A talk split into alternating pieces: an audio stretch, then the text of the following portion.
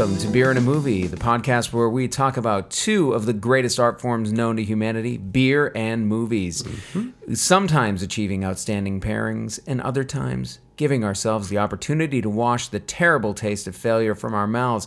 I am Dave Gurney, and I am here with Joe Hilliard. and Carlos Cooper.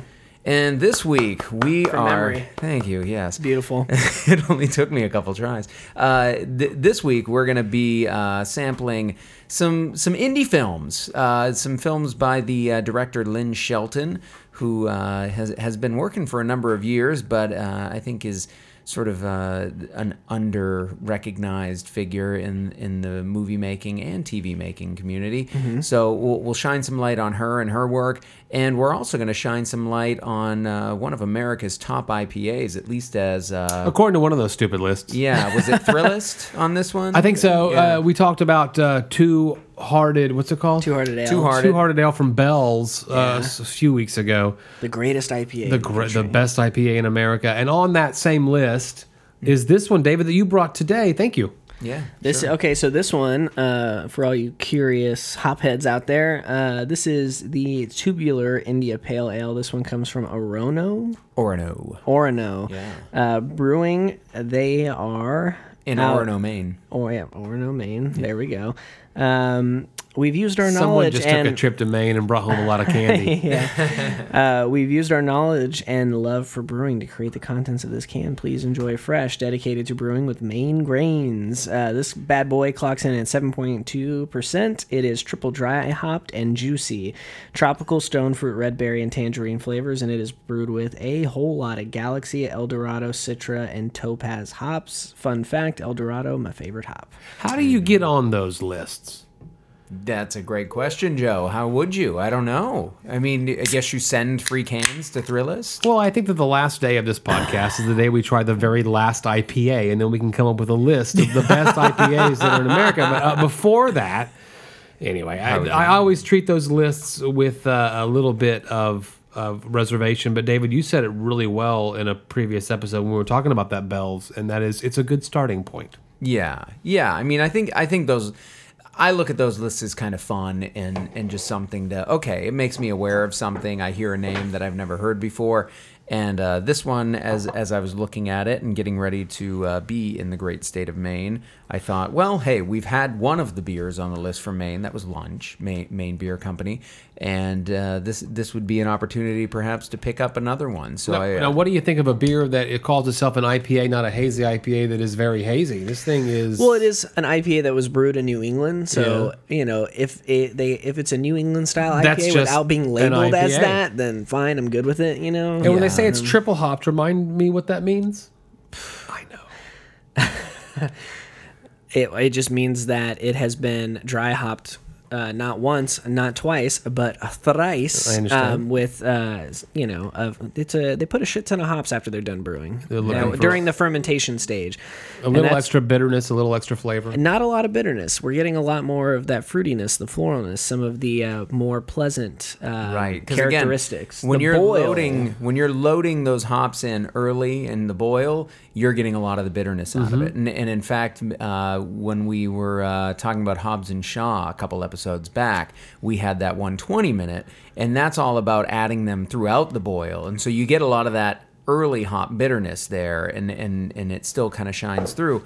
Whereas with something like this where they're really kind of back ending the the hopping right? Putting a lot of it at the end it's really more the aromatics that you're getting or or that that becomes the more pronounced part of the uh, hop profile here. And i'm definitely getting out on the, on Yeah, the nose gentlemen time.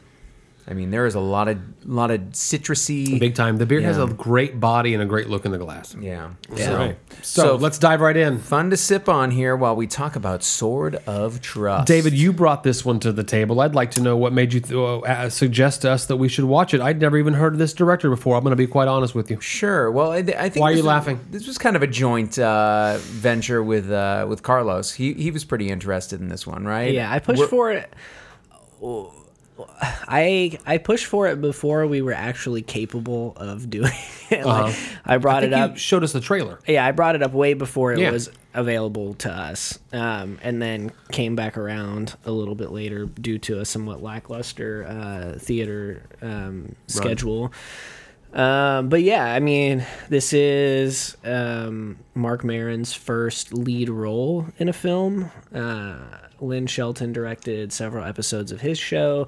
She's done several episodes of New Girl, Brooklyn Nine Nine. I think she did some Glow episodes. Right. So she she's done um, two series with Maron. yeah, and uh, I mean, New Girl and Brooklyn Nine Nine, some of my favorite television comedies of the last ten years by a very substantial margin. Yeah. especially in the case of Brooklyn Nine Nine. Right. I mean, she's Um, she's actually done a pretty impressive number of television Yeah. things. She did an episode of Mad Men back Yes, in that's 2010.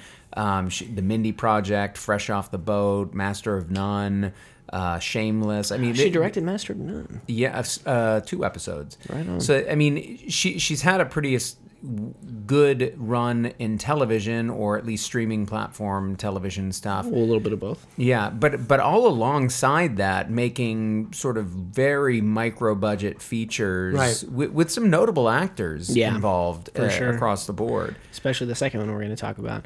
Um, but yeah, this this movie, I um, uh, you know, obviously the Maron thing had me interested. I'm a fan of uh, not just his podcast, but his comedy. I loved his show, um, and you know, find him to be an interesting person in general. Um, but I had you know been hearing a lot of great things about his performance specifically, and about you know how funny the movie was.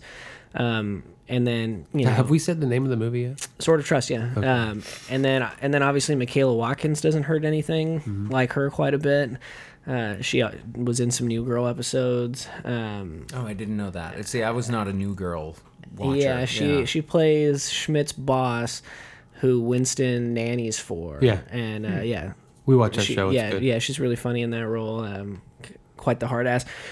But yeah, anyway, so all those things got me really interested in it, and then also the fact that I couldn't have it, it wasn't playing here. I couldn't just go see it, made me want it even more. Uh-huh. Right. Yeah. Um, Forbidden fruit. yeah, and then after having said all of that, I totally forgot we were doing it for the podcast Uh-huh. until this morning when Kylie asked me what movies we were doing, and I couldn't remember the third batch of movies, and I was like, "Oh shit!" And she was like, "Well, you better start watching it right now." And so I watched it this morning. Um, I watched it this morning too. uh, I'll just come out and say it. Great movie. Well, so fun, like got- so funny. I, I mean, and I, I do. There are parts of it that are a little too close for me, like um, Be, being a small shop owner. yeah, and the, the, haggling. clientele. I it was imagine the haggling part where I was just like so uncomfortable because you know when you're in a, someone's position, like Are you trying like, to screw me? like yeah when you're in his position like you know maybe pawn shop people are different but a like you're not really trying to screw anybody but b you also have to make money Right, so right. it's this very fine line between like trying to make as much money as you can and trying not to be an ass and trying not to feel like you're deceiving anybody like trying not to lie to people and stuff and make sure both parties leave feeling good about it and so when he's doing the thing with the guitar and the boots and i'm Mm-hmm. Yeah. just like oh man this is so stressful for me like uh Now, did you know that guitar as a, as a musician? Did, did that register at all? I mean, I was just curious. I know that's kind of a tangent, but It is. I mean, there's a.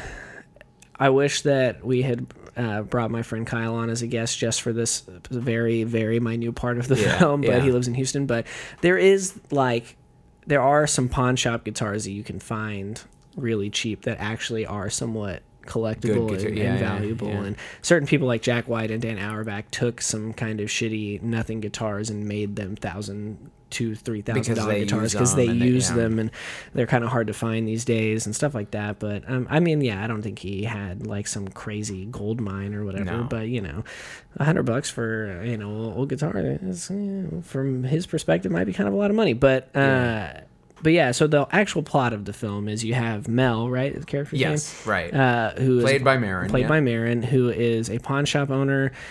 Um, has a really useless employee Uh-huh. that just kind of lurks around watching internet videos, watching internet yeah. conspiracy videos. Yeah. uh, how the film flat opens. Earth videos. yeah. and then um, uh, this there's this couple played by Jillian Bell and Michaela Watkins, that come into inheriting. Well, they thought they were going to inherit a house, end up just inheriting this uh, old Civil War sword that they try to sell to Maron. And as soon as he finds out he can sell it to these conspiracy nuts that think the South actually won the Civil War and really make some money. Um, that's when they get into the scheme together to try to sell it for tens of thousands of dollars. But then all the other cons- their other conspiracy nuts are trying to steal it from them, and they get themselves way too deep into this underground of really racist South will rise again conspiracy theory people, and you know it Who, goes who are there. hunting for these specific artifacts? Provers. Right. Yeah. Yeah, Provers, provers, yeah. artifacts that prove their uh, their theories about the way history actually unfolded. Right. Um, and you know, just wackiness and all that kind of stuff. But you know, we do get some very poignant moments. Lynn Shelton plays Marc Maron's ex, uh, Mel's ex, who is you know a See, notorious junkie. It's funny because she, I, she's been in a few of her films, Mm-hmm. and I didn't even realize it until this when I was reading up on it. I mean, I've seen a few of those films, and I've seen her in them, but I didn't realize that was her until when I was reading about this one. I didn't know what she looked like going into it, but I don't know why. But for some reason, when I saw that character, I knew they were going to be small in terms of like actual screen time. I could just, I don't know, I could just tell something about Yeah. when that character came in and what they were doing, and I was like, oh, I bet that's her. And I looked it up, and, And it was, sure enough. yeah. But yeah, I, I didn't know from the outset. Um, and she's in a lot more of her stuff than I had also known but but yeah, I don't know. I thought it was funny. I enjoyed it a lot. Maron gives a really poignant kind of dialogue about addiction and struggling with addiction, especially when you're in a romantic Yeah. tryst with another addict and like trying to get your life together and like all this stuff. And um, you know, I thought Michaela Watkins and Jillian Bell were really funny. Um, the Kingpin was really funny at the end. Uh, And I, it was a good story. a little bit of research just to understand what I was watching, what you you know what we were going to be discussing, and uh, it sounds like they do a Curb Your Enthusiasm style level Yeah. of screenwriting here, where we know we got to get to this point, and you know we need to say these couple of words or critical lines to make the story wrap up together. But other than that, improv and have a good time. Like Yeah. uh, make make us laugh and be true to the characters. Yeah.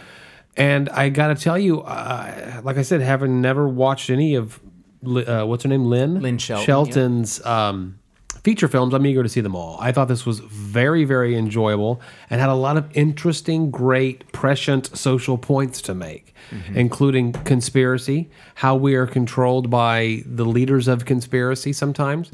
And how, uh, at the end of the day, the the right thing to do is to just take care of one another. Yeah, it, it it does also have a very That's on the nose, to take care of each other part. The very Yeah. last scene is on the nose a little bit, but at the same time, it is a valuable lesson in today's society of offended anger. Yeah, the subtleness of the way that the internet can make anybody feel justified in doing, you know, I think that that was a very intentional thing, especially given this whole like Pizzagate world that we kind of live in. Because the guy, um, what was the guy that The picked John him Bass up? character. Oh no, the guy who picks him Oh. up, Hogjaws. Yeah, No. Yeah, Something Toby like- Huss. yeah, is the actor. Toby Huss is the yeah. actor, but his character is like, you know, big twist at the end. The guy that's buying up all this memorabilia doesn't actually believe any of this. This South one bullshit. He's just buying it to like put it To away hide and it, make sure it keep it- doesn't yeah, get right, into the wrong right. hands of people that are actually going to use it for some kind of evil. But he's able to, he's deed. able to control the folks that do believe it Yeah, because Yeah. it's because I mean in those by cases. stoking their nonsense. Yeah, by so- stoking their egos. yeah, it's so easy to know what they want to hear, you know, whatever. But the guy who picks him up and facilitates this whole transaction hears him say and is like, "I know this is true. I saw it on the internet. Mm-hmm. It's all there." And and then even um, the Jon Bass Yes, uh, yeah. character so does the same thing when he's trying to convince J- Jillian Bell that Earth is flat. He's Yeah. like, "Oh, you Google it. Google You- it. you You, should- can look it up. I know it sounds crazy, but if you just Google it, and it's like, dude, you can Google anything and find some crazy corner of the internet that Yeah. thinks the same way you do. It doesn't make it true, you know." Right. Um, that's the great thing about science. It's true whether you want to believe it or not. Yeah. And, and, and, it's- Earth's fucking round, dude. and when you do that curb your enthusiasm style filmmaking, best in show, Christopher Guest films. The improv, you mean? Yeah. Yeah.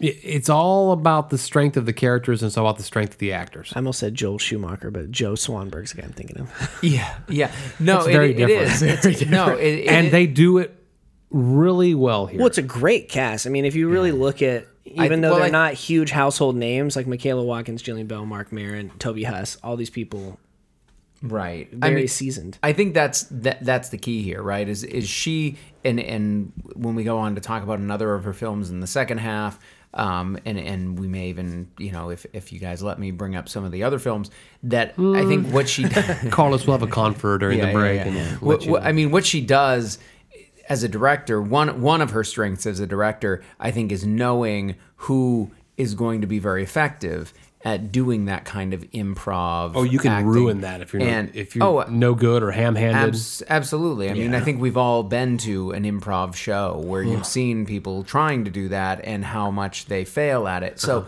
d- to see people do it and do it as well and have it be so, you know, sort of ingrained in the character and, and really work, yeah, it's it's really a wonder to behold. And you know, here, you know, I think at least a couple of them. I don't know actually. Michaela Watkins or Jillian Bell for sure their background, but I have a sense that they might have come out of some improv acting. I know that Maron didn't. I mean, he talks No, about yeah. how you know he's he's a stand-up. He, Right. he came out of He doing stand-up comedy. He's not even really comfortable with script acting. I mean, he's you know he he's just at this point in his career coming to He's, be he's more- learning how to act by interviewing actors right, right now right. at this stage. but but I think she, having worked with him on these other series, you know, his own Maron and then uh, Glow for the for Netflix, that I think she could see in him. Oh well, you know, but you have enough of a knack for being able to pick up dialogue and to to understand how to integrate yourself into a scene that you could do this.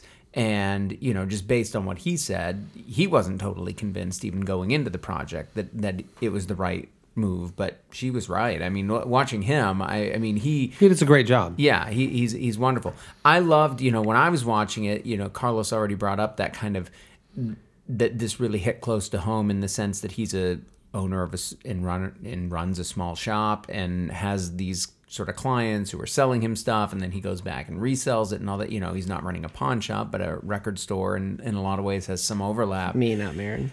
Right. Um, that uh, you know, as I was watching it, I mean, I really enjoyed. You know, pawn shops are just one of those places that you kind of take for granted, and they're there, and they're just part of the cultural landscape. And I don't spend a whole lot of time in them. I used to. There was one when I was younger that we would stop in, kind of. It's the best place to boost your DVD collection as a It's- pawn shop. I, I bought Killing of a Sacred Dealer for a dollar. No, no, Wow. yeah. If you have five minutes and are near a pawn shop, Yeah. walk in and buy Walk some in, get DVDs. some You're gonna find something you want. I Well, the- promise. so I go there every again, it, it- maybe I need to go and, and, and do that. But th- but at the very least, I love that this film kind of it takes interest, and I think her films do in general take interest in these places, these spaces that exist in the American landscape that you just kind of take for granted, and that you don't really, unless you work there, unless you happen to be directly tied to one that you maybe don't spend any time in maybe mm-hmm. even though, but you know they're there and you know that and and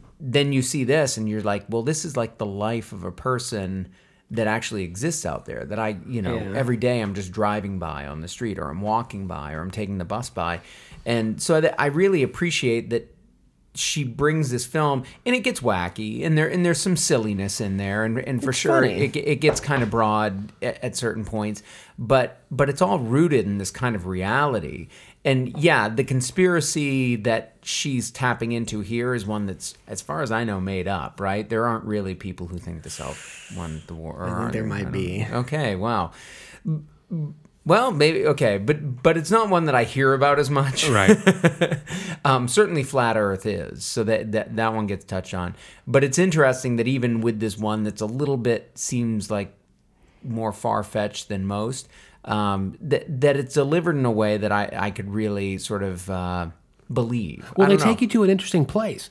They are there to now make a cash transaction for this sword with the leader of, we're to believe, is, um, you know, uh, the leader of this conspiracy. that wants to yeah. They believe that the South won the war and that if we can collect these artifacts and these letters and these, all you know, that we can prove it. There's a moment where um, the the leader, the kingpin, is with Maron and uh, the character. Michaela Thank you. yes. And they're there Mary. to complete the sale, and they stumble the story. There's a reason why, but the kingpin doesn't know it, and he comes at them hard. And I'm going to take you down right now. You are at my location. You are. No one knows where you are. I can do anything I want to with you. I'm a racist Klan, I- whatever they, whatever. Yeah. And then he breaks. He, bre- he breaks because they cry. They, they, they say the truth is we don't want to die. Don't take us to the toy room. We, we just want to leave. Just keep Let's it. just keep it. money, And he starts laughing. He's like, no, no, now that we've gotten to this level, I just want to let you know I'm bullshitting too. Yeah, I, I don't believe yeah. a word of what I'm saying, but I've got the charisma, the power, and the wealth Yeah. to substantiate the conspiracy theory that I need to in order to keep a, a level of power within this organization.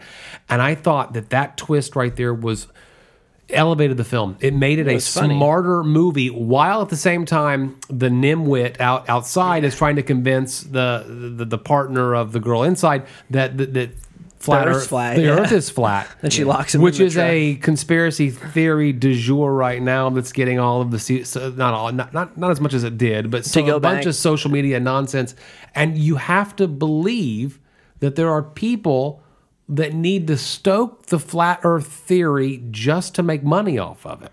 Oh, which I'm would sure. be merchandise and other things. But other than that, it's a Conventions. It's such a useless. Yeah, to go back to a previous episode, Uncle Drew, Kyrie Irving, flat earther. Yeah, Did, but didn't you say that he got off it, or He might have. I don't know. I just wanted to make a callback. Well, to a no, that's episode. true. That, yeah. Uh, yeah, I, it is a very. This is a film worth seeing. I agree. Especially if you're a film of indie well, cinema. and it- and it's- cinema. I was going to say film. this is a film that, as many of her films, that, that it it harkens back to indie cinema of the past. I mean, I feel like I don't get to see films like this enough nowadays, where you just have really. Describe what? What do you mean? What are you missing? I like I think in the 90s when I was coming of age in film going Mm-hmm. there were a lot of these films I think Noah Baumbach films Mm-hmm. Yeah. I think uh Smaller character yeah, studies. that were right that weren't like big expensive to make films that just had really good character actors doing really interesting characters. Lots of conversation lots of dialogue few settings just kind of like you know an apartment a shop. Place of business. a pla- yeah like it- and and that was kind of Like it office and you were seeing yeah like an office space and and in order to make that occur, you've got to have characters that are interesting and uh, you know actors that can pull it off Right, and they do that, yeah, in. in yeah spades. that And- format's a writer's medium, I'd say. Yeah, and it well, although in this case it's it's more about the actors. You know, I mean, Yeah, it's that's and who who are kind of being writers by doing their own dialogue, but. You, to, to me, it's just it, it's refreshing to see something that's done on that modest scale that's still so entertaining Yeah. and st- so wonderful. I mean, I think pacing wise Yeah. and spectacle wise, the the mainstream audience are they ever going to buy? it? No, but did they in the '90s? No. you know, the, the the reality is, is that this this is a small film. It's meant to be a small film, but I think to somebody like myself who can just appreciate when there's good conversation, witty repartee, back and forth, you know, funny, quirky characters. Actors with these little ticks, and so- I thought Jon Bass, who I don't really know, I know he's been in stuff, but He's I in just, Baywatch. Yeah, I didn't Great see movie. Baywatch. I didn't see Baywatch. Um, who, who's you know who I know has been in stuff, but I don't really know him. He really th- he he showed himself to be really good in here. I knew Michaela Watkins from from, from some of her stuff, and the, Jillian Bell was great in Workaholics and, and and some of the other things. See, I, now you're talking about the marketplace. The idea this did not come here. Uh, it did not get a wide enough release to do so. So thank goodness for a streaming service where we can see On it quickly. demand, We're not waiting for a DVD. We're not waiting for you know. Uh, and and I, now it becomes these smaller films really require champions, and I'm glad that we watch the variety that we do. Uh, you know, we just recently talked about Hobbs and Shaw. Uh, then you know, a, a, a link. indie film. No, I'm saying we we cover the whole gamut. Yeah, I mean, yeah. for goodness sakes, we did do Gold uh, Pikachu Detective. You know, Detective det- Pikachu. Yeah, I mean, we'll do we'll we'll Pikachu. watch all kind whatever the fuck that bullshit was. You we'll talk loved about it. we'll talk about all kinds of movies, but I always enjoy did when we find these smaller ones that probably need a boost. Art of Self Defense. yeah, Yeah, yeah, Good one we great, great, great example. A- A, movie you should see. Yeah. right. Uh, although you probably didn't have a chance to see it in the movie theater, and the same with this. So thank goodness for the streaming services that we get to see them rather quickly and help spread the word about them. I can't. I can't wait for October when we do just just horror movies, and we get to do like a just a one week of just two indie horror movies nobody's seen, and just really get to dig in deep. I, I'm a horror fan big time and would uh, uh, appreciate a journey like that. It's gonna be good. well, we'll have to plan that out. Hold on a second. How about nothing but horror in October? Yeah, You want to do four weeks in a row of just horror. of just horror? Yeah, I'll cut this out, but No, no, no, no, no. Don't cut it out. What if Tarantino would release Once Upon a Time in October? We'd have to skip it? Well, in other words, what if a great release comes out? uh, yeah, we'll figure it all out. Don't cut anything out. All right. So, so All right, but David. it Help, did like- David I help mean, us get us back on track? I was going to say, it seems like all of us was really the, enjoyed this. Was film. the movie tubular? Did yeah right? Did we all enjoy this beer? Yeah. Um, I've been, I've been, uh, I've been enjoying s- I've been enjoying sipping on this one. Yeah. That last little sip. Little. Yeah, no, it's uh, you know, definitely it's got the juiciness of a New England IPA. It's got the uh the nice kind of uh mouthfeel that you want. I don't know. I'm There's I'm, a level of expectation. It appeared on some kind of list calling it the top 20, top 25 IPA in America. Uh, It's daggum good. I, I thought it was pretty, pretty fantastic. okay. It's so close to style.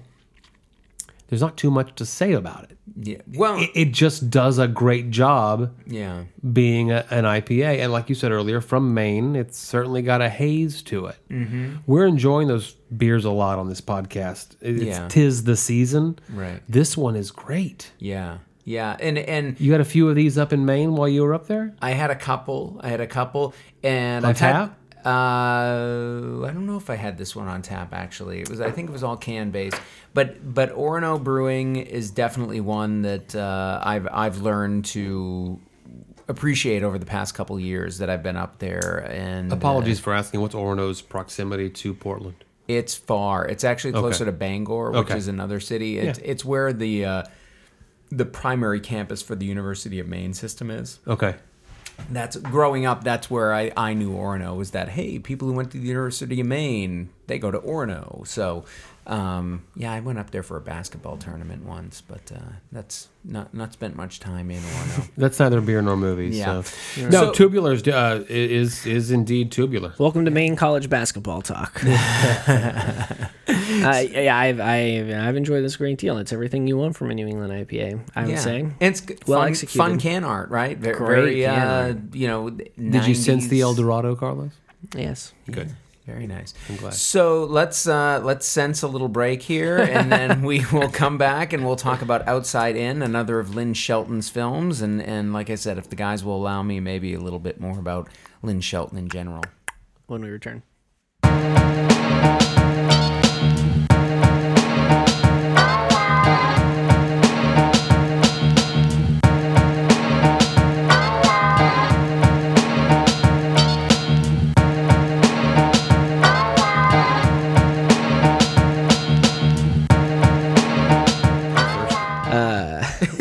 Drink another beer. Right, as we always do. So we have a beer here. Um, that's the, another first for the podcast.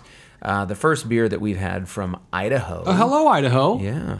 This is Mother Earth Brew Company. They are in Nampa, Idaho, and I and I have to admit I'm not sure where Nampa actually lies. In I'm that. not it's astute a large state in the It's a large geography state. of Should I Idaho. refrain from going in on Idaho the way I went out on East Texas? Definitely. Yeah. Yeah. You love potatoes. I've uh, I've played some shows in Idaho before. Really? Yes, Twin Falls and Boise. Hmm. Twin, Twin was Falls, actually Idaho kinda is a fantastic song Is it a song? And a movie. by Ben Folds.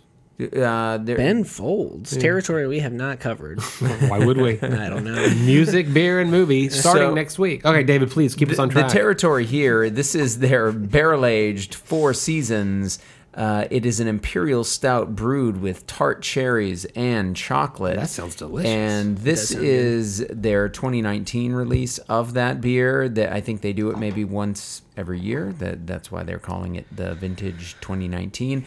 And it a little more detail. It is tart cherries they put in there, and then pure liquid cacao. Every time we start with a new brewery, a brewery, have you ever had anything from them before? No, Yeah, Carlos? I have not. Neither have I. And it's from a neck of the woods that's not around us, Mm-hmm. I'm always eager to know is this one of those breweries that we're going to ask to uh, explore more in the future? let's hope. I don't know. I am concerned. Why? Concerned. Most cherry anything beers I've had taste like medicine. Oh. Unless it's a Keep sour. Unless it's a sour. Yeah. All right, in Idaho. most other cases. Idaho, what do you smell like? medicinal. That's I'm getting a lot more chocolate on the nose than I am cherry. But you know, the the one exception uh, is it is it Blue Owl? What Blue Owl, yeah, Blue Owl. what's wrong? We're just trying to figure out whose glass is whose because the Oh, beer whoops. is dark and the text on the glasses is black. yeah, Poured like motor oil. okay, Yeah. this one's Um, mine. but I'm definitely getting a very chocolate. I mean, that's fudge. That That's is like fudge. that's like woo, Yeah, Let's awesome. And tart, Fudgy. tart cherries, they uh, quantify. yeah, so maybe get a little little sour tinge wait. in there. Do we, this is barrel aged, Yeah, right? Bar- bourbon, Bourbon, barrels. barrel, okay, yeah. I guess like, I was getting a little bit of that kind of on the nose. Um, Just Uh, smelling Joe- it, I haven't tasted it yet. Yeah. Joe, Uh, what's the what's the movie we're doing? okay, guys? I haven't. I didn't see it. I Carlosed this week. Oh, is that what we're calling it? Wasn't now? able to see the film, so I'm going to keep quiet and just drink this beer. I'll do Well, my best. the- but well, but what movie are we watching, Joe? Please enlighten us. remind me the name of it 'cause I didn't see it. It's uh, outside in. Outside In. And Yeah. David, you, uh, in our little uh, chat conversations that we have as we plan out the episodes, this is one that you said that we should watch. What, what, what ma- of, of all of Lynn Shelton's films, again, I've only seen the one. Yeah. You chose this one. Why? Right. Well, partly accessibility. Uh, th- this is currently available on Netflix, uh, streaming in the U.S. So any of our listeners could go onto their Netflix account and uh, watch this film. Uh, I hadn't seen it yet, so it was a good opportunity for me to do that. And, excuse me. And it was the most recent one before uh, the uh, Okay. Sword of Trust. So, so Yeah. there were a few reasons that I kind of went to it. Um, it is a film that uh, features Jay Duplass, uh, w- one of the Duplass brothers, uh, the the one who's lesser probably a little less known as an actor, Yeah. though he did have a significant role in the series Transparent. And uh, and was and Frequent also, writer. right? And and was in the Puffy Chair, kind of their breakout film. Good movie. Um, that uh, he's in it. Edie Falco from The Sopranos, most notably. Nurse Jackie. Nurse Jackie, absolutely. And Ben Schwartz, uh, Jean-Ralphio from uh, I have a lot to say about him. Parks and Rec. Yeah. Uh, ha- Uh. Schwartz and Middleditch, improv fame currently. See that that I have not. You've told me about, but I haven't Well, experienced. yeah, we would not have really an opportunity to because they're only touring. Right. Um, but You've seen video or something? no, I've Oh. just heard. But Okay. I mean, they've been. I mean, they did Carnegie Hall. I think. Wow. Uh, so and two the, nights. And the other notable, who I didn't really know by name, but as soon as I started watching the film, I realized callback to one of our just recent episodes, Kaitlyn Dever from Yeah. uh, Booksmart. Booksmart, my Yeah. favorite movie of the year. She uh, shows up in this. Don't say that. We have to have a favorite movie of the year episode later in the year. Well, as of now, I mean, it's only August. I mean, Could change significantly. very much could change. The Safdie brothers could change it all. Right. So, so the basic, the basic idea. Well, the Addams Family animated film. Yeah, that too. I saw that trailer today. yeah. yeah. Basic idea here being I'll be quiet. that uh, Jay Duplass plays his character Chris, who has just been released from prison after serving about 20 years. Um, and it's sort of him being reintegrated back into his community. Uh, Edie Falco plays a former teacher of his who had been sort of an advocate for him while he was in prison. And uh, Ben Schwartz plays a character who's his brother. And uh, Kaitlyn Dever is the daughter of the Edie Falco character, who is sort of. Uh, I mean, the family isn't really in the best place, and yet she strikes up this relationship with uh, with Chris, the the um, Jay Duplass character. So that that's kind of the basic premise, and and we see it unfold there, and it's done in the same kind of style that we were talking about with the last film, where they had a basic outline for what they wanted the story to do, and the actors were allowed to sort of improvise their dialogue um, as it, as it uh, unfolded on set. So, Carlos, you did get to watch this film. Uh, I did, today. yeah. What, what, what was your feeling here? I really, really liked this movie, um, but it also made me wildly uncomfortable.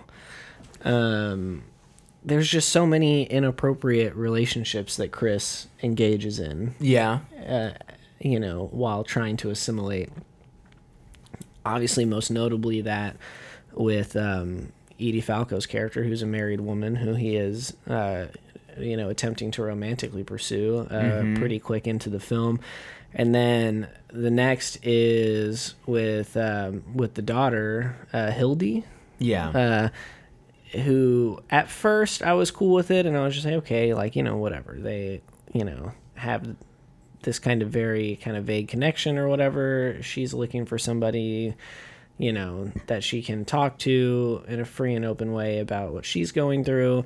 Um, but then when he takes her to the party is when it really starts to venture into kind of inappropriate territory, which like, you know, you're like 40, dude. Like you should know not to take a 16 year old girl to this party.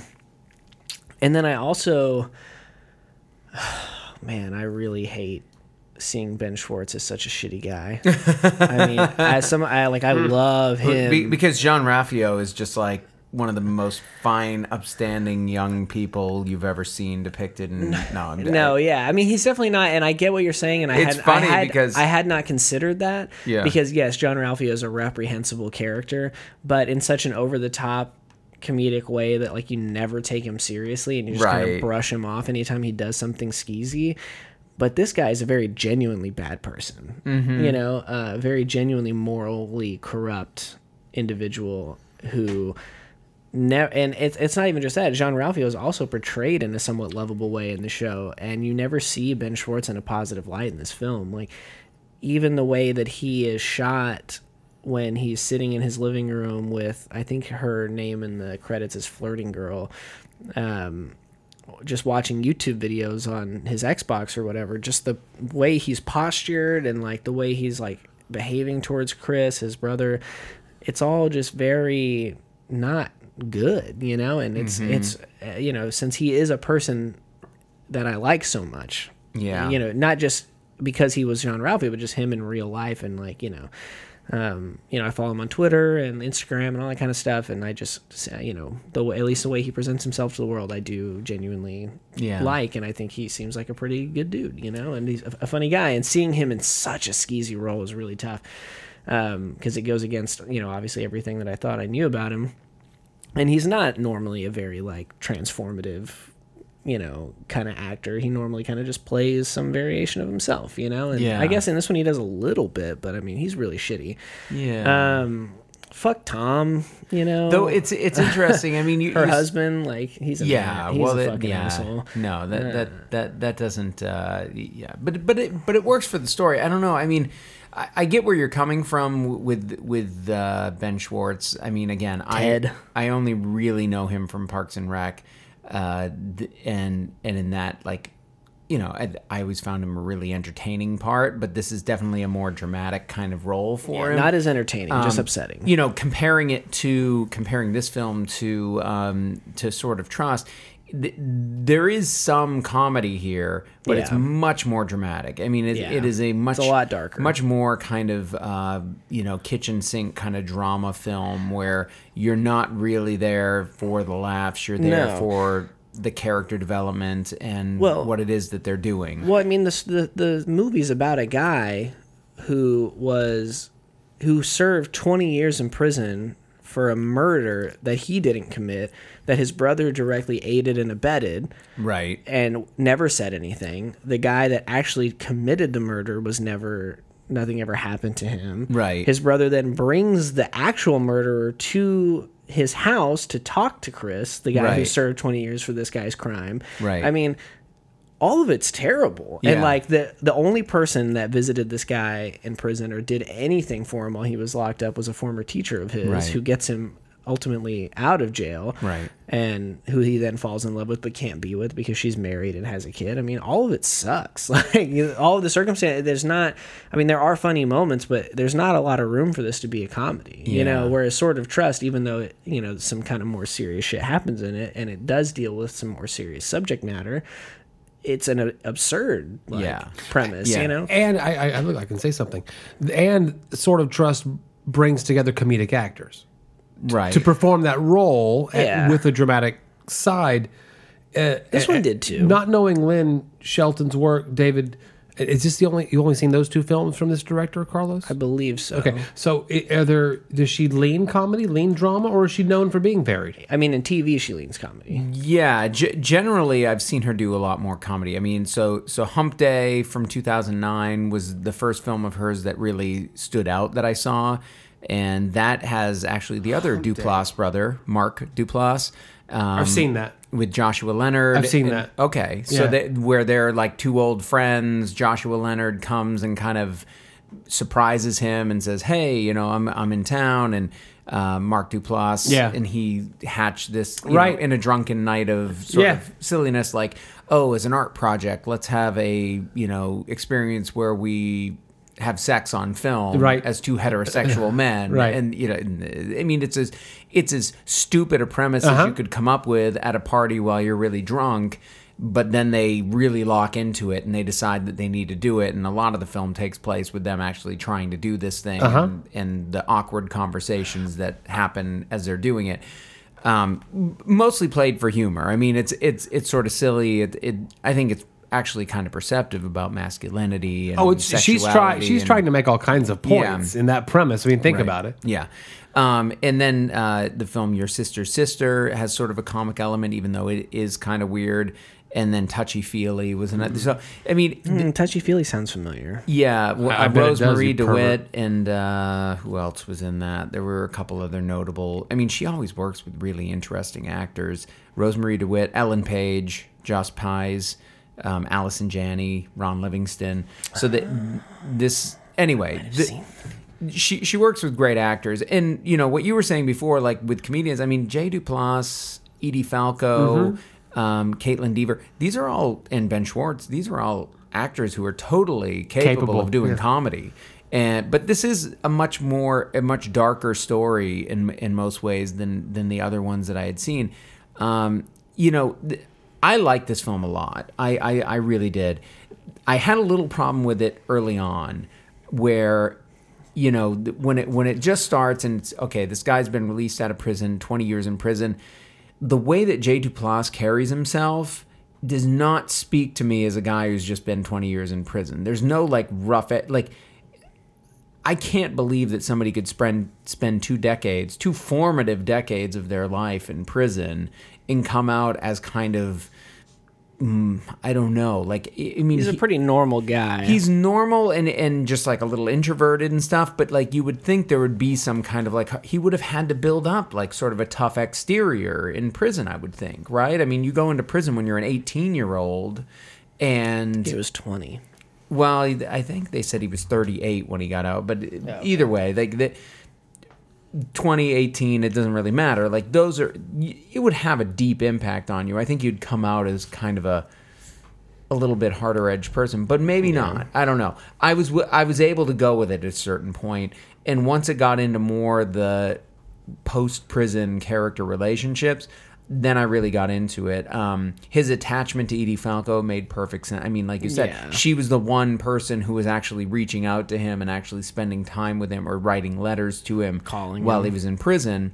His asshole Um, brother never shows up. Right, who he's taken the fall for essentially. You know, like Who he he's been out. he's been kind of abandoned by all these, you know, by these figures and she's the one who really kind of owned up to it. And it's interesting, I think, especially as it went on and thinking about, well, what does that do to you if you're like kind of ripped out of your life and in essentially the prime of your life where you're going to be like kind of coming into your own? um, what happens? And he gets fixated on this teacher who obviously took an interest in him, which makes sense. Yeah, I mean, you his know? parents didn't even come to his release party. Right. And and then her daughter who that seems inappropriate on some level, but as I watched it, you know, and and like the party scene and them together, it's kind of like well, I mean, he was ripped out of his teenage years essentially. I mean, like that was when he left. I think him re-emerging into society, he, he's essentially uh, on some on a, maturity teenager, level a yeah. teenager, right? I mean, like that's where he left the world. He left the world when he was going to parties Yeah. with other teenagers, underage. Yeah, which which I thought about during that scene. Yeah. I mean, you know, it did occur that that did occur to me. Um, yeah, I mean, I think you know, as opposed to Sword of Trust, which is you know more of just like a straightforward kind of you know fish out of water absurdist kind of comedy. This one has you know significantly more layers to it, and there's a lot more to think about. I mean, and, Carlos- there, there's a you know a lot to think about in terms of like love and who we love. You know, like um, I've heard you know people talk about this a lot just in like daily life, but you know. But relationships people end up in is it just proximity? Is it just that you know that person was kind of near you and around enough that eventually you kind of grew some kind of fondness to him? That, And- and that know, whatever. happens. And it does, yeah. And so in this case, you know, you're talking about a guy who is trying to uh, romantically pursue a woman with a husband and a family. And you know he That he- happens. yeah, well, he it does, but he is putting himself in this situation where he is um, very much setting himself up to ruin this woman's life. That you know, which granted isn't great, but still, What would be the opposite of his attention. yeah, and I mean, is he really, really in love with her, or is it just that that is the only person that gave two shits about him for twenty years, and like, what would that mean, you know? And I think it, it kind of, for me at least, raised some questions about those kinds of things. Just like, does he really love her, or is it just that that's the only person, that's the only kind of affection he's known, you know? I've only seen one Lynn Shelton film. You've seen two. Uh, the one that I seen. Well, you saw Hump Day, you realized. So You're right. You're right. two. So seen it- two, It, I've did- seen it did two. not make so much of an impression as far as like I need to know this director, but Sword of Trust uh, makes me want to see more of her films. Uh, this is one we're seeing for sure. You should watch it. I, I should watch it. Yeah. Yeah. One hundred percent. And then will you kind of pursue her, yeah learn more, I, see, mean, see some of the older things? I mean, I, I, I started paying attention to her after hearing Marc ta- Marc Maron talk about his experience with her as a director on his show. Okay. and that was kind of when my radar popped up in regards to her. Mm-hmm. Um, but I didn't pay as much attention to her work in film as I did in TV. But now, Which may have been access. Yeah, but now I, you know, I definitely will keep uh, qu- a more persistent eye on her career than I did before. I mean, I thought that, you know, seeing just in the two films we've talked about this episode, the range between kind of silly comedy and like you know some more poignant, deeper, um, you know, serious life shit that happens in Outside In, which is a clever name by the way. Uh, eh, I just yeah, I'm you know I don't and good on her for spotting Kaitlyn Devers as a uh, you know someone to look out for, who obviously has gone on to be this big star now, um, or soon to be at least. Uh, know, I don't know. I, I I think that I think there's a lot happening in this movie. Carlos and I talked during the break, David, and we decided that we will allow you to talk more about other of her films. Was there anything else that uh, I just you, folks should be aware of? You know, I, I think all the ones that we've mentioned, uh, or that I mentioned earlier, Hump Day, Touchy Feely, I think they're all worth seeking out. I mean, Okay. it's an interesting mode that she works in. I think it's really interesting because the films definitely have a different feel than the TV that she does. The TV that she does is script based. Right. Um, by and large, Sitcom. and r- r- sitcom. Well, but Mad Men. I mean, she can do hour long You're right. drama. Shameless, Glow. which is kind of hour long comedy drama. Glow. I like that. Shameless. We, we watched that. That's good. The, the You she's, didn't like it?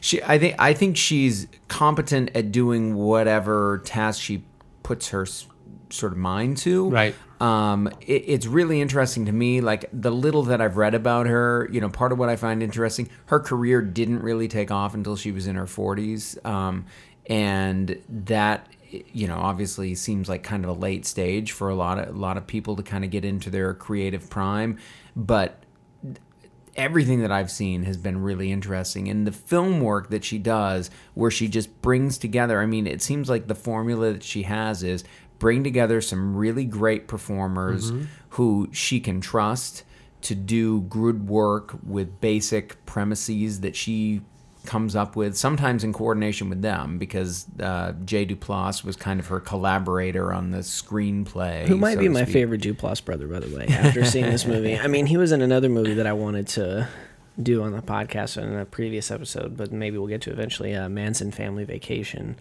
Never seen Um, it was a uh, 2015 South by Southwest uh, official Okay. film uh, that made it to Netflix later. It's a good movie. Um, It's on Netflix now. I don't know if it still is. It's been a while since I've seen it. Yeah. Um, one thing I will say in regards to what you were just saying, David, Mhm. um, just in the two films I've seen, there is also a very um, specific uh, visual vocabulary to her films. I thought that That's curious. one thing that really struck me, and again, this is just more from my very specific life experiences, but the uh, abundance of light coming in from the front window of the pawn shop in Sword of Trust, and the feel that that gave the rest of the film. It's kind of dark, but it's not. The colors and the tones are very muted in that Yeah. setting, and then you get a lot of muted tones, obviously, in this um, Granite Falls. I think is the name of the town, which I believe is in Washington, from what I saw on screen. Um, yeah, you know, it's all very muted. It's all very uh, trying to at least I don't can't speak to her actual technique, but seems very natural light oriented um, in a lot of cases. The very sparse score throughout most of it. You know, there's not a lot of music in her film in these two films. Um, right. just in like the kind of transitionary scenes, but as far as like putting score under dialogue or like Yeah. um, it's used more as a bridge. yeah, That- yeah. Jay Duplass and Edie Falco's sex scene, where like you know that would have more of like a Swooping. ha- it would have a score in a lot of other Yeah. directors' films is just dead quiet in Yeah. this one. You know, a lot of that kind of stuff. Um, there's a very specific style that she has where it is, and and also you know, and you see it a lot in Sword of Trust too. There's a lot of um, it stuck out to me more in that than in Outside In. A lot of really still camera work, Mm-hmm. um, wider angle shots with a very still camera where Yeah. you just see actors Well- in, like working around the scenes and stuff. And so her directing style, I feel like isn't as much focused on like I'm a director, look what I can do with the camera. It's more like I'm a director, look at what I can get out of these actors. Yeah. Look at the story that I can craft. I mean, you if, know? if you're asking people to improvise and, and be able to do that, They can't do that You with a can't bunch of really do a lot of blocking. You Yeah. can't really do, you know. So you got to rely more on. Okay, no, we're just gonna. This Watching is gonna be the shot. Yeah. We're gonna hold it. You two do, you know, do what you got to do. Um, or do do what feels right, and, and we're gonna go with that. But I agree, like hard to but, sync but, up But still, even with Yeah. that, the, it's a choice that's being made and also with the music like you say the score is used in a very specific kind of way Mm-hmm. um, th- throughout both of those films and, and really all of her films and, and, and it's a more restrained way than it than it often is used um, which it- I, which I think is a more challenging way as a director to go about creating tension and drama and uh, emotional impact because it's very easy um, comparatively to take a scene that's supposed to be dramatic or that's supposed to be somber or that's supposed to be whatever mood it is that you're trying to set and have you know the actors do what they're doing and then just like put the music underneath it to Yeah. because because music is very good at manipulating the way the audience sure. feels and the fact that you can not do that and still invoke those feelings is impressive Yeah. it's not it's it's a more difficult way it's a more difficult path to take Well, and it and it takes a lot of trust Yeah. in your actors. That's right. So a Sort of. Trust. Sword of Trust. Yeah. Well, so All right. I'm I'm glad you guys enjoyed this. No, Well, um, thank you, David, for And- uh, Carl. Who, who suggested it, this? it was, it was both of us, but it, you Odd know, man out. I think I think it's exciting, and for our listeners, and for our listeners, I think it's exciting that hey, if you haven't seen these films, Outside In is waiting right there for you in your Netflix account, um, and Sword of Trust. Very easily accessible through all the streaming on Mm-hmm. Rent demand it. platforms. Give Google some money. You know, uh, No, I, YouTube. I, I think we're all in agreement. Sword of Trust the new, newest release. It's available on. I, I, got- I got. I caught it on Amazon Prime. yeah i Yeah. you know i paid like seven bucks to rent Seven. it Yeah. i'm It's good a- good with seven. that Different Um, different platform, same price point. i think so Pretty Uh, much, yeah. yeah you know do it give them some money Right. they made a good film Right. And Let if you're in the care. Idaho area, What do you think about the Nampa-based Mother Earth brew Carlos company? messed my head up a little bit when he With talked cho- about the medicine cherry, cherry, taste. You- are you getting medicine out of this? I'm gonna go last. no, I won't. I'm not- I I'm not won't go getting medicine. I'm, I'm not, not getting getting medicine, medicine. but I'm noticing a tone that I might not have noticed So had Joe's he not going first. infected my mind. To me, I'll tell you what I think. I think of like those chocolate-covered cherries to some extent. It's not, and the cherries. Those are very sweet, though. this Yeah, is pretty it's- sweet They're calling tart. They're, they're saying tart cherry. Yeah, it's right. I don't get I don't get a lot of sourness there. I mean, it may, maybe a hint, um, but I'm definitely getting the bourbon barrel. I'm definitely getting the chocolate. I'm getting a little whisper of cherry. all getting- together, I I like it. I mean, I I don't know that I'm gonna want this every day. You know, You're telling can me myself. that you're going to go outside to work on your garden when it's 105 degrees outside. And And you're not, going to crack want- open this 11.7% barrel aged Imperial Stout Brew with tart cherries and chocolate. That's what I'm saying. Yeah. That's a summertime beer if I've ever heard one. Yeah, no. It, to me, this is very enjoyable for the uh, whatever it was, probably like five, six ounces that I had of that. Delicious, um, perfect beer to have that amount of. I would, I, you know, I'll leave it at that. I, I, I like it for what it is. Yeah, for not sure. not a full pint of it for me. no. It is uh, pretty heavy. Um, you know, I did say at the beginning the most cherry beers that I've had um, give me kind of a medicinal kind of taste to it. Actually, one of my least favorite uh, ingenious experiences was with the cherry wheat that they did, and it very much tasted like medicine. And I no, I've, I've had a Vicks 44 taste in my cherry in a cherry adjunct beer. before. Yeah, this one though did not have that, It- and maybe it's because the cherry isn't super prominent. It's Yeah. more of um, it more. They, they found the balance. They could have. It could have had more cherry. You think you think so? Well, because I was gonna say the cherry isn't super prominent, but it does kind of like maybe cut some of the bitterness or cut some of the booziness from the barrel. Um, it's more of like something to cut the rest of it with, rather than it is a flavor in its own right. Yeah. in I my think- opinion, I it's an it's an undertone. It's not the star of the show. I think of the three of us, I like this the most. But I will tell you that when you go to a good beer Rock bar, paper scissors for it. a good beer bar that is giving you a high ABV at a smaller pour size, sometimes you appreciate that. Yes. The idea that I only want six ounces or nine, eight, I'm sorry, eight ounces uh, of a beer rather than a full pint of this, especially served at a refrigerated temperature, I don't think I'd enjoy as much. But uh, splitting this 16 ouncer with you guys, 11.7, I'm feeling it, and it. Uh, Your boy is. I think it tasted really, really good.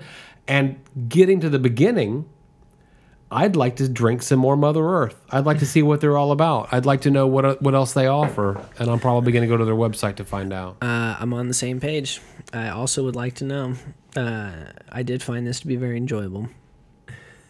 I don't know. Speaking of websites, we have one. Speaking of websites, we do have one. We not only have a website, we have various social media channels that you can find us on. You can find us on Twitter at Beer Movie Show. You can find us on Instagram at Beer and a Movie. Facebook.com slash Beer and Movie TX. And as always, Beer and Movie Podcast.com. You can find a link to listen there. And uh, also, if I'm not mistaken, a map that will show you all of the different breweries that we've had in the, their respective cities and states and what have you. Um, other than that, if you're listening to this on Apple Podcasts, please rate, review, and subscribe. Subscribing will help you stay abreast uh, on all of our latest episodes. You'll be the first to know about them, but rating and reviewing helps us. We know you're going to give us that five star rating, but go ahead and leave us a written review. It does help us. Uh, you know, know what you like, what you don't like, what you want to see more of in the future. Helps us program our content. Um, you know all that good stuff. Uh, if you feel so inclined to send us some beer you can do that. You can dm us. Uh, you know that's where it goes down is in the dm so go ahead and hit us and uh, let us know what you want to send us. Uh, we'll give you all the info on how to do that and we'll send you something back as well. This is a two-way street. Uh, you love us we love you we'll send you beer. Um, we'll dip into our cellars uh, or maybe david's maybe we'll just go raid david's um, You I- always can. I've got some stuff as well. Maybe I don't know. We'll see. We'll see. We'll see what happens. Um, but until then, this has been Lynn Shelton, uh, Sword of Trust, Outside In. Um, our episodes on that. And until next time.